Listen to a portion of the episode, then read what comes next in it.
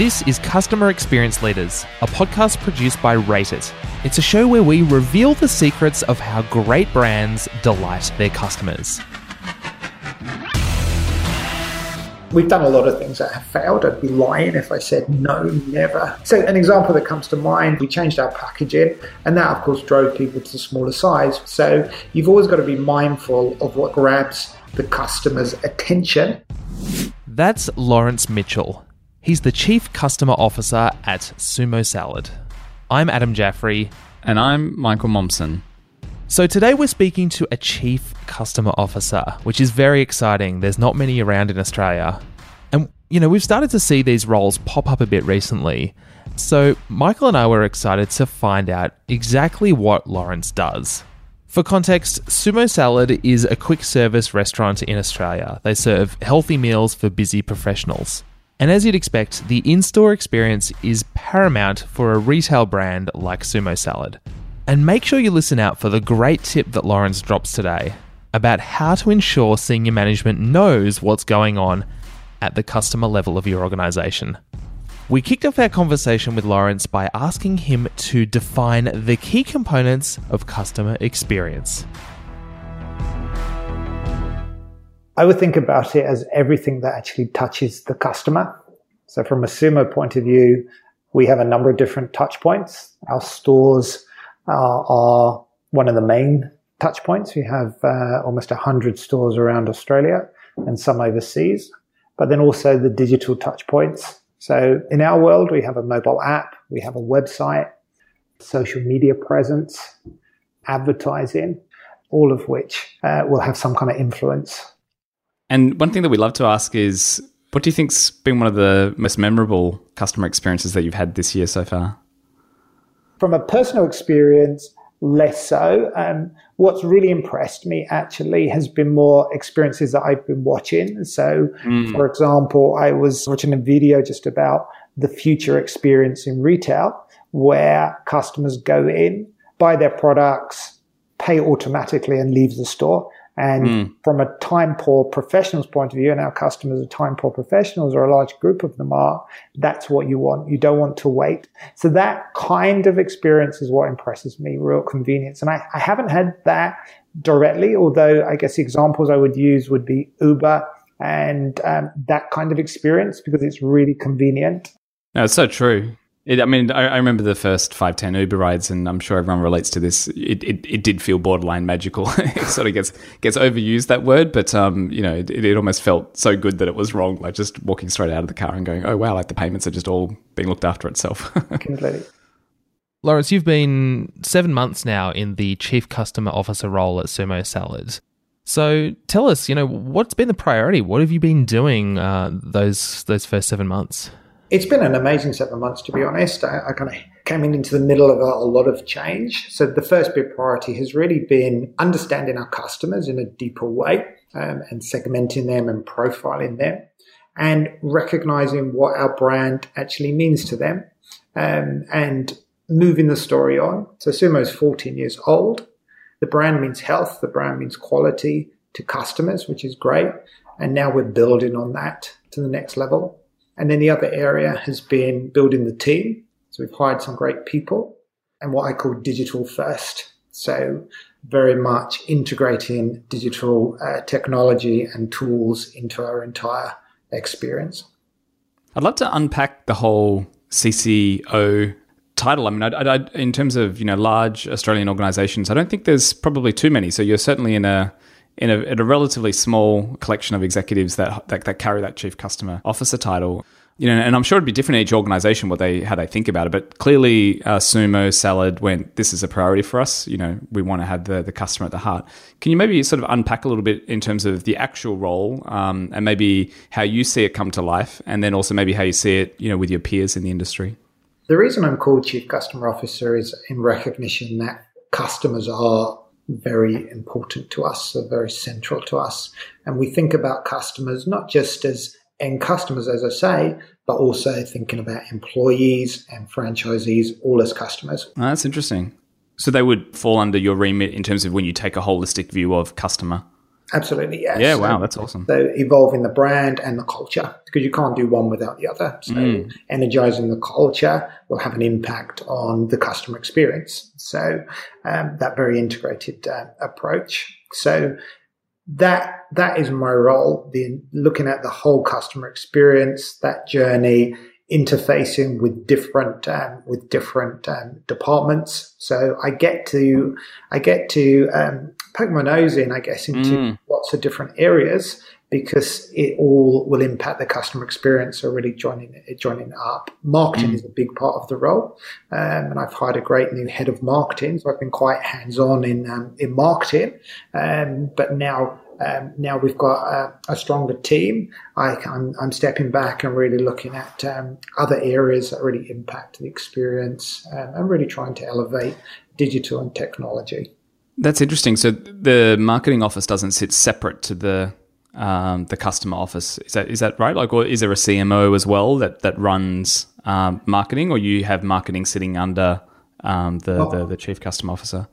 Marketing sits under the chief customer. Yeah, wow. Geez, it's not like that in a lot of brands, is it? No, that's really unique. It's backwards. Yeah. yeah, it's great. What was the What was the thinking behind that? And and and maybe I'd like to sort of maybe throw a second question in there. Like, was this established when you joined, or was there a was this role um, there beforehand? But yeah, sort of interested in the genesis of that setup because yeah, like Adam said, that is relatively unique.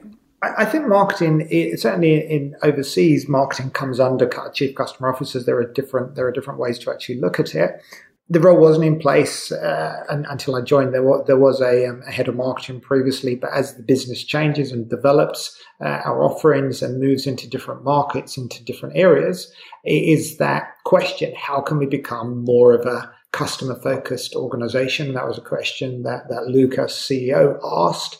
And to really focus on customers, you've got to have someone in the organization that really champions the customer and really goes deeper and understands the customer, who they are, what they want, and what their, um, their view of our brand and our um, offering is. So that's why the role was created and it's evolved over the last seven months to take on different areas of responsibility um, that enables the customer to have a much stronger presence in our in our organization because my role touches every part of the organization. Mm, that's really interesting, and I think it's one of these roles where it is relatively new. I mean, I suppose the first chief customer officers probably have only been around sub five years, you know, versus a CMO or a CFO, does the role almost become quite unique relative to the organization, like it is for you? Because I could imagine maybe another chief customer officer who doesn't have the empowerment of, for example, having marketing dollars, you know, sitting underneath them, they play maybe a bit more of, uh, you know, having to jump around the silos and sort of convincing them to always keep the, you know, customer at the heart, and they're sort of having to go around almost on an sure. internal uh, evangelism um, mission. But yeah, sort of interested in your dialogue in with, with other chief customer officers and what have been some of the themes and some of the hearts of those discussions?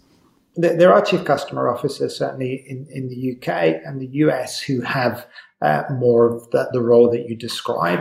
Um, and it can be a bit purist. And that's why marketing, I think the whole role of marketing is evolving. Um, mm. What is the future of a chief marketing officer? And these are the conversations we have um, with, um, with, with peers. It's does should marketing be called marketing because it's a mm. greatly misunderstood function. Many people see marketing just as advertising as opposed to something which is much more strategic and has a real impact on the customer experience because it's not just about acquisition, it's also about retention and, um, and developing a much deeper relationship with the customer. And that's why in our organization, uh, marketing comes under uh, under the chief customer officer role, and it isn't unique. Certainly, in, in other retail organizations, I'm seeing the same uh, the same setup. And in, in fact, in some organizations that I've spoken to, the whole thing comes under the chief customer officer, mm-hmm. including uh, retail operations. Um, oh wow! Marketing, very holistic, but also mm. has the resources to be able to, uh, to, to be able to execute. It's interesting, Lawrence. I, I think um, it's almost like we need to rename chief executive officer to the chief experience officer because they're kind of the head of the board and they oversee every unique department but it, you know we're moving into this kind of phase of the market where customers and their their interactions and experiences with a brand are paramount I wanted to understand a little bit more about the, the, internal structure at, at Sumo. And, you know, you talked about how marketing sits underneath customer, I guess if you can call customer a department, um, what about digital? What about HR? You know, the, there's a lot of kind of confusion about who owns the customer experience generally between departments in a lot of organizations. So, can you give us a bit of insight into that? Nobody really owns it. Someone champions it, and I champion it, reminding uh, people that we do have a customer and we need to understand who they are, and we have tools to help us do that. But nobody actually owns it. I don't own the customer. I care about the experience and I care about understanding what the experience is like now and I care about how can we make it better and how can we improve it. But our setup is we're not a, a, we're a large brand, but we're not a large organization. We're a franchisee model, so we have um, a network of franchised uh, businesses around the country, and our head office structure is customer. Uh, I call it customer experience and marketing as a department, and we work in cross-functional teams. So with um, operations, with um, HR, with finance, because we work on, on projects that very much require cross-functional skills. So that's one thing that I'm, I'm very passionate about is mm. that we're not a siloed organization, that we do join the pieces up so we can see that entire customer journey, that entire customer experience, and we do care about it in a holistic way. And the mm. only way we can do that is by talking together as a, as a team, and, um, and making sure we really understand what's happening. I really like how you um you say you're championing the customer, and that really you know is almost the badge. Uh, even even the way that you say that, it sounds like you wear that with with pride, which is which is awesome. Um, have you got some examples of where you've you know really had to bring that to life? I, I, think to champion the customer, we need to understand who the customer is. Mm. So we've gone through a, a, strategic exercise where we've segmented and grouped our customer, building on. Traditionally, we would looked at we, we looked at our customers from a um, our consumers uh, from a demographic point of view, and now we've overlaid attitude to health we're a health brand. Oh, so that was important. So we've grouped it in different ways and brought them to life as personas and, uh, and now pin them up around the walls so that we're bringing the customer into our, into our mindset all the time. And it stops us being very internal. So when you're championing the customer, often it means it's just asking the question, how will this help Kathy, who's one of our personas? How will this help her? Mm. And if we can't answer that, then we might have got it a little bit wrong. But having those personas, having that understanding of our customers, it drives everything. It drives our product development. It drives our store development. It drives our content strategy. It drives everything. And if we didn't have that deep understanding and we're building that now in a deeper way, then we wouldn't be able to delight and surprise our customers both now and the future. Have you found that easier if you've got the persona and then someone's looking to making an initiative that's maybe you know uh, not as customer centric as you'd like to see it? Are you sort of going, "Hey, what would Kathy think?" you know, how would this delight Kathy? Is that is that actually how you bring it to life? That's exactly right. Yeah, they're, they're quite detail preferred. They're, they're people. Mm. They're real people who are based on research and data. Mm. So if we and it enables you to get because sometimes you can rush to market uh, our products are food, so you can develop them quite quickly, but you could get them a little bit wrong. But when you're really sense checking that and testing it with customers, the whole thing flows. So you know who your customers are, you can test it with the right customers, and you can really create that experience that wows customers because mm. you know them. You're inside their heads. And you can create content that really connects with them. Everything becomes much, much easier when you know who you're serving and you almost speak to them as individuals as opposed to a mass market.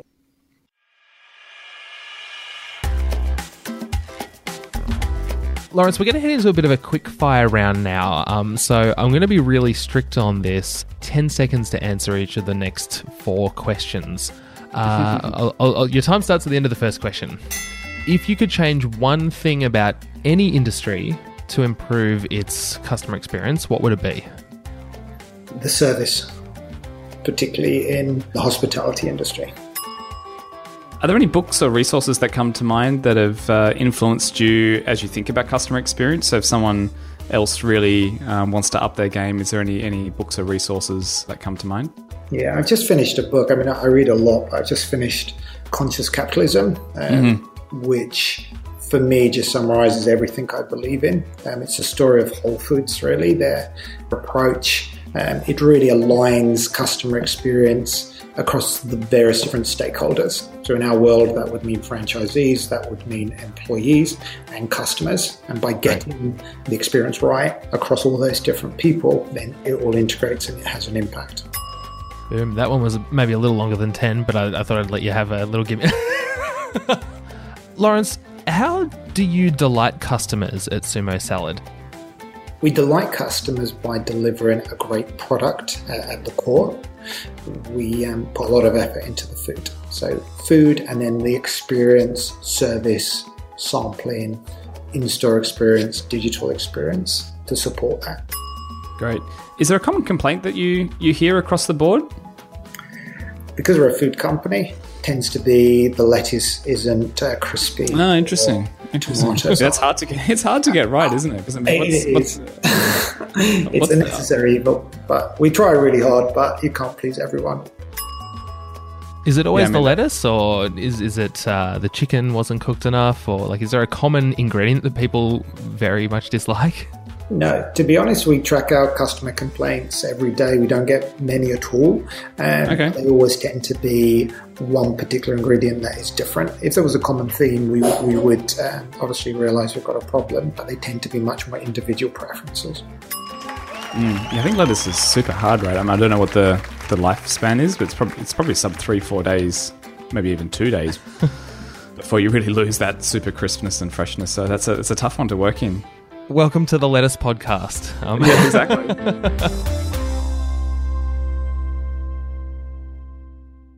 what are some challenges that you've had trying to bring to life, you know, the idea of delighting a customer when you're working with franchises? and that has been a challenge and that's been new new for me joining sumo getting people on the right in, in the right mindset has been has been a challenge um, because some franchisees, they're small business owners and they may not fully appreciate the importance of concepts like lifetime value of a customer and really serving a customer well so that they go and advocate your product and that leads to more customers coming through. Some franchisees which has been a challenge, can can be more focused on the short term, be more cost focused, um, and not see the big picture. And the way we've got around that, there's been two initiatives that has have really helped. One, we have an in-store what we call the side-by-side program, where our, our head office staff, all of us, every function, works for a whole day in a different franchise store, and that, that, has really mm. been beneficial. I was in Melbourne actually just last week in the um, Chadstone shopping centre, and it was amazing. It was a really good experience. It was hard work, but we saw the world from the same page because yeah. otherwise you're talking about an issue from a very different perspective. Mm. But by working together, doing the job, working side by side, you can then talk about solutions to the same problems. But that was that's an incredibly useful uh, initiative. And then what we did just this week is we brought we brought all of our um, our whole network, all of our franchisees to Sydney to have a um, a, a, a conference, an event where we actually launched our brand, our, our evolved brand uh, promise and our, our, our, new values that underpin that promise, as well as the customer segments that, um, that I mentioned before. So we're now all on the same page and we've also got a similar language. So one of the biggest challenges is continuously focusing on education, so educating our franchisees so that they do see the bigger picture, that they are connected, they don't feel isolated, and that they feel that they're part of something much bigger because they are brand champions. And if they focus too much on costs and the experience isn't good, then the whole brand could be damaged. Yeah, I, I love that you were talking about how um, you know people from head office go out and actually work side mm. by side in the in the franchise stores. That's uh, that's something that I th- I've always kind of thought that is because the people on the front line are generally the ones that um, that have all the information. They have they have the customer touch point. They speak to them every day, and they're the ones that understand the customer's hopes and dreams as well as their problems and frustrations. I think that's a, a really great program. In what other ways do you get feedback from franchisees and, and figure out what the customer wants and get, I guess, information back up the chain from the people who have these direct interactions? So if you think about franchisees as our customers and stakeholders, because because they are they are our customers. So going out into store is one is one initiative. We um, we survey them a lot, so we ask them questions. We have a quarterly uh, what we call a, um, a, happiness index, so the Sumo Happiness Index, where we're asking. Um, it's based on the Net Promoter Score, oh, which uh, which I know you're familiar with, um, yes.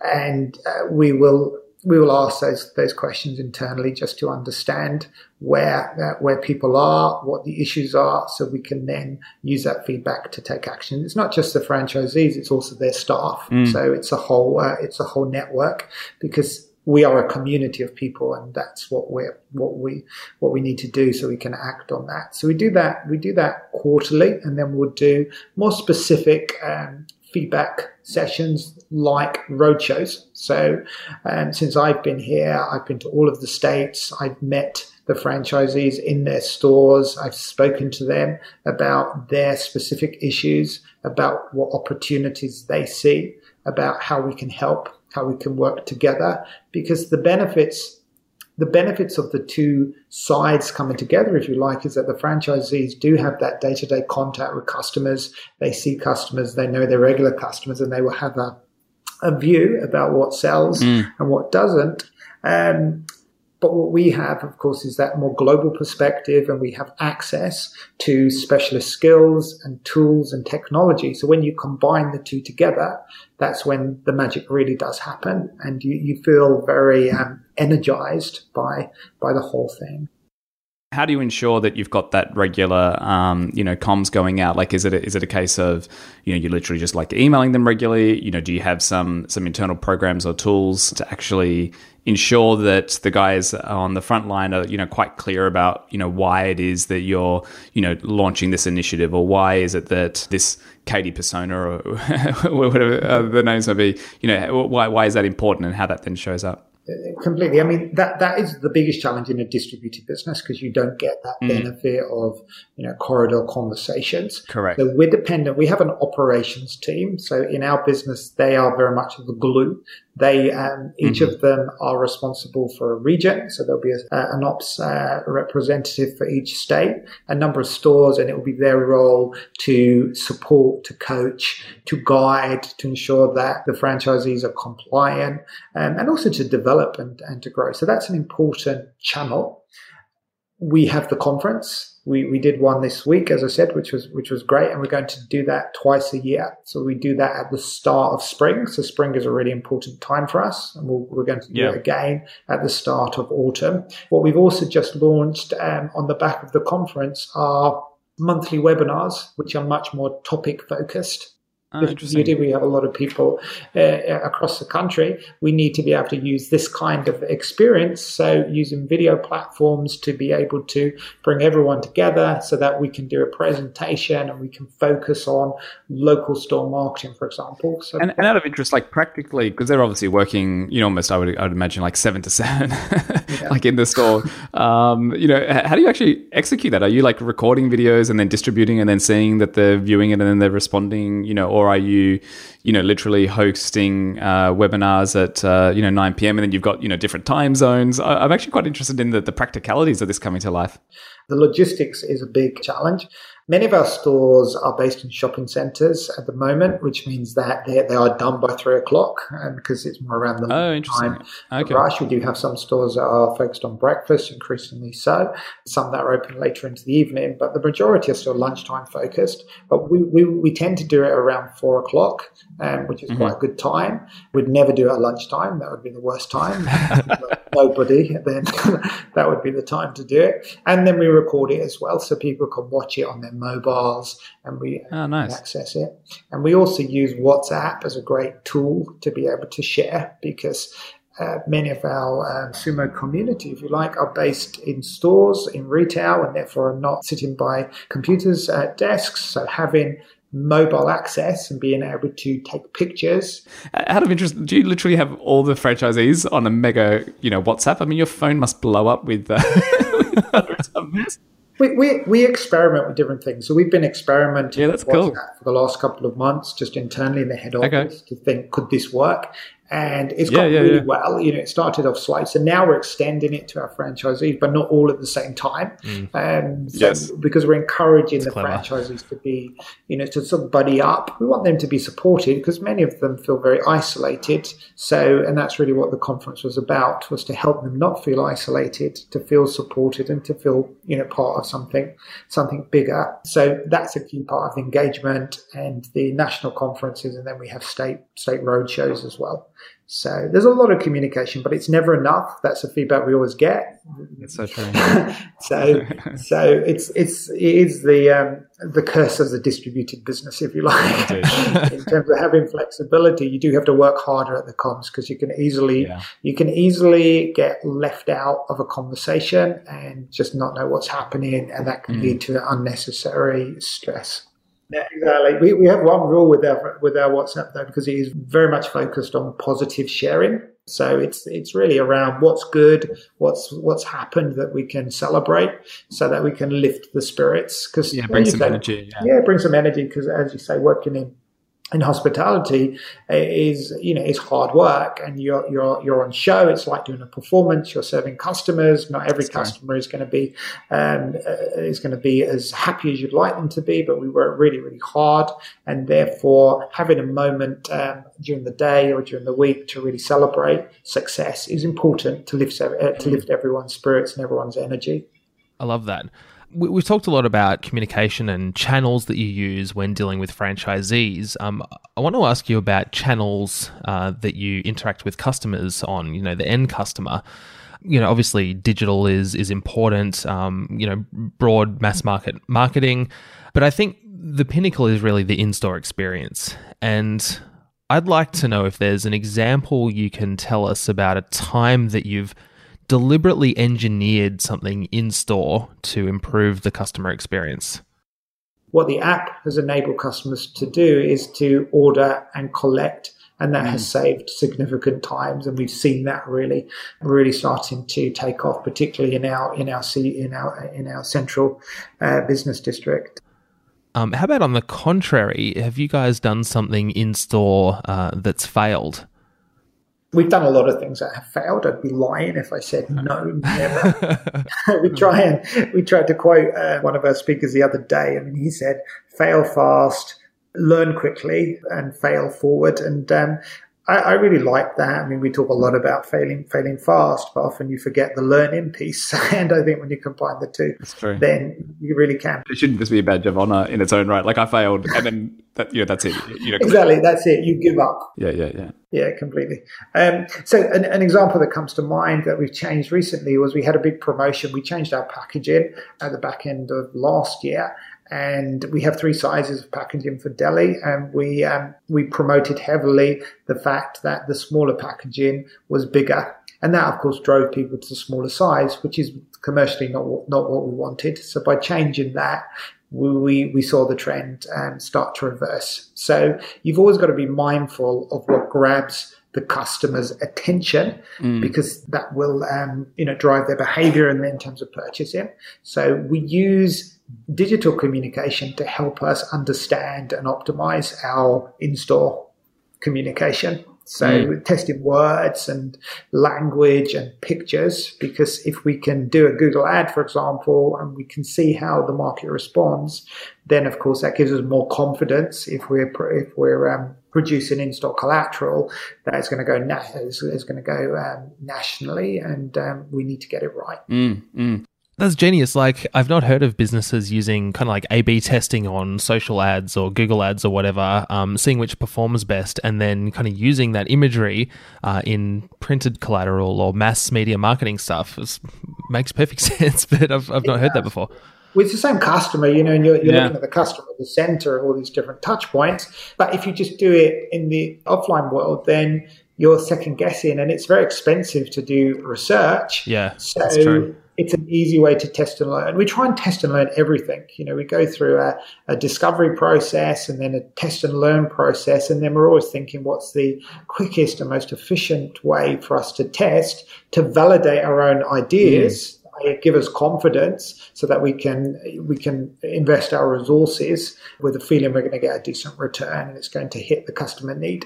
I'd love to um, understand if you sort of took all the research that you've had, combined it with the conversations that you've had with franchisees, combine it with you know your own personal in-store experiences and you know everything that, that you guys um, know.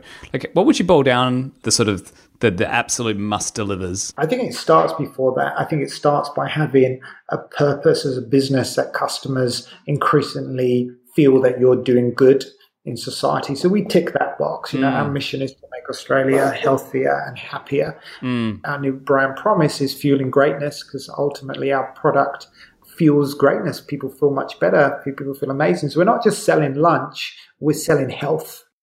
How do you ensure that you're actually delivering on that, on, on the brand promise? You know, what are you what are you measuring to make sure that that's actually coming to life in the customer's mind? You have a vision, and I would say that to make it practical, it's progress rather than perfection. The way we do it and uh, the way many organizations do it is looking at that whole customer journey, that customer experience, looking at the different touch points, understanding from the customer which touch points actually have the biggest impact and focusing on those. So you're not trying to get everything perfect. You're trying to make sure that the elements that are really important have your attention. So we know that service is really important. If you mm-hmm. walk into a sumo store and you get a very unfriendly experience, that's not going to be great. You know, mm. you may not come back. Similar, the food is really important. If you're served a salad and it doesn't taste great, it doesn't fill you up, that, that's not going to be good. So we make sure that the areas that matter get our focus and we look to continuously up our game and the great thing about having a network of stores is that we can do that. We can experiment, we can trial in one particular area, we can learn, and then we can share, and then the whole thing gets better. Mm, that's awesome. Lawrence, thanks so much for coming on the show. It was uh, it was fascinating uh, discussion, and we really enjoyed it. Great, no, I really enjoyed it. Thank you.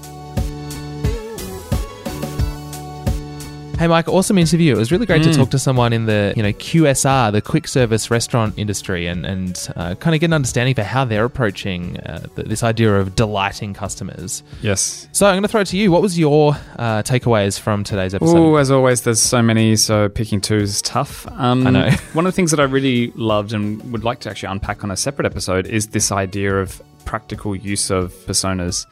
Having personas, naming them, pinning them up around the wall, and testing what you're doing with those personas. So here is the catalog. You know, here is this. What would Kathy think? Um, yeah. Actually, for us internally, we're just actually going through and creating these personas now.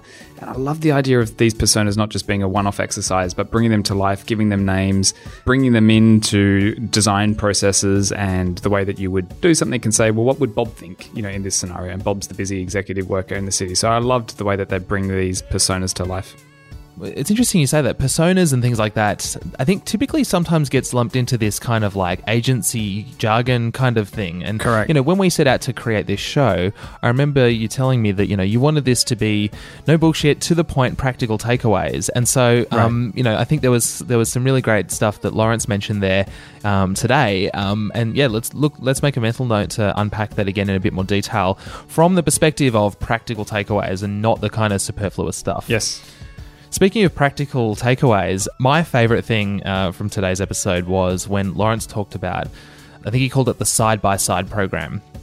I just loved how people from head office who are generally disconnected from the end customer just by virtue of working in a corporate office rather than, you know, having that kind of face to they don't have that face to face that the uh, that the retail staff do day in and right, day Right, you're thinking about your internal stakeholders so much to get different things done and get budget moving or whatever it may be. And so therefore, you know, you live in that world and it's sort of important to get out of that world to be able to go, okay, this is what it's like on the ground. Yeah, uh, so I really love that. Uh, I know there's mm. a number of brands that do that. Boost Juice is another one. Um, yeah, Officeworks. Yeah, Officeworks does as well. Christmas time, everyone at HQ at Kmart have to get out of HQ. So yeah, yeah. No, it's, it's it's a good it's it's a really good one. Um, the one that I picked up, which was actually a little bit subtle, but it was like hyper practical, which was the importance of getting the comms right to the team in the field. And what I thought was quite interesting was that they were really okay with not having this sorted. Um, I mean, if you if you if you do you know searches around like what would Google think at their HQ are some of their biggest problems, like they all really struggle with comms. Like comms is fucking hard, getting everyone on the same page. What I like about it was that they were cool to experiment. Like they're trying WhatsApp, you know, they're trying these Yeah. different methods, yeah. but the focus being let's share some positive stuff because the guys on the ground, you know, they're they're disconnected from maybe some of the energy that's happening at HQ or some of the different programs. Let's get them all feeling included, part of the energy, and let's experiment with the ways of getting uh, comms right. So I really, really, really liked that. Yeah, and just to kind of add to that, actually, I liked the uh, the fact that Lawrence said they have some kind of rules around it being positive sharing. You know, that's an, another nice, like, really practical. It's so simple, right? Um, Yeah. but uh, but it's just a, a really great way to set something up to be a positive environment. And then my final one was um, purpose. Uh, you know, we, we've talked uh, a couple times with different guests on the show about you know Simon Sinek's "Know Your Why." Like, why do you Yeah. exist? What what are you trying to do? You know, sometimes we can get a bit distracted and, and think that that's a general marketing term and a general marketing principle, but when we look at customer experience, that really has to fall out of the, Yes. the brand's why. And and uh, the the key quote um, from Lawrence was, "We're we're not selling lunch; we're selling health." Yes, I, I wrote that down as well. That was my big one from today. So, just to sum up, my two takeaways were uh, firstly, the side by side program, you know, getting down into the store and, and actually learning from customers. And secondly, knowing your why and your brand purpose. And for me, uh, loved the idea of bringing personas out of the corporate workshop and bringing them to life and putting them to work, uh, making them human. And the other one is just mucking around with getting the comms right um, to the field staff and really focusing on a regular positive communication to them to really, you know, continue to boost that energy uh, across the organization. Great. So there are our takeaways. Uh, as always, we'd love to hear from you. If there's anything that uh, comes to mind, sparks an idea, uh, a story, or maybe a particular guest that you think does some of this well. If you know someone who uh, is an expert on personas, please hit us up. You can email me directly at uh, michael at ratedapp.com. And you can get me on adam at wavelength.audio. Fantastic. Until next time, bye bye. Thanks for listening. Customer Experience Leaders is a co production of Rate It, the market leader in on the spot customer feedback, and Wavelength, podcasting strategy and execution. This episode was produced by Nick Jones and me, Adam Jaffrey, and edited by Josh Armour from Armorpod Productions. Special help from the team at BE Media. And our music is by Icolix and Peter Cooley. If you liked what you heard on today's episode, please subscribe to the show on Apple Podcasts or wherever you get your podcasts. And while you're there, please leave us a five star review because it really helps other people find the show. Coming up next time on Customer Experience Leaders, we speak to a senior lecturer and marketing academic from Monash University about the challenges of creating delightful experiences in the education sector. universities have got a lot to learn. Uh, I might be a little outspoken here. We have systems that really are, in some cases, incredibly frustrating for a new student, a new employee to navigate through. That's next time on Customer Experience Leaders. I'm Adam Jaffrey. Thanks for listening. We'll speak to you next time.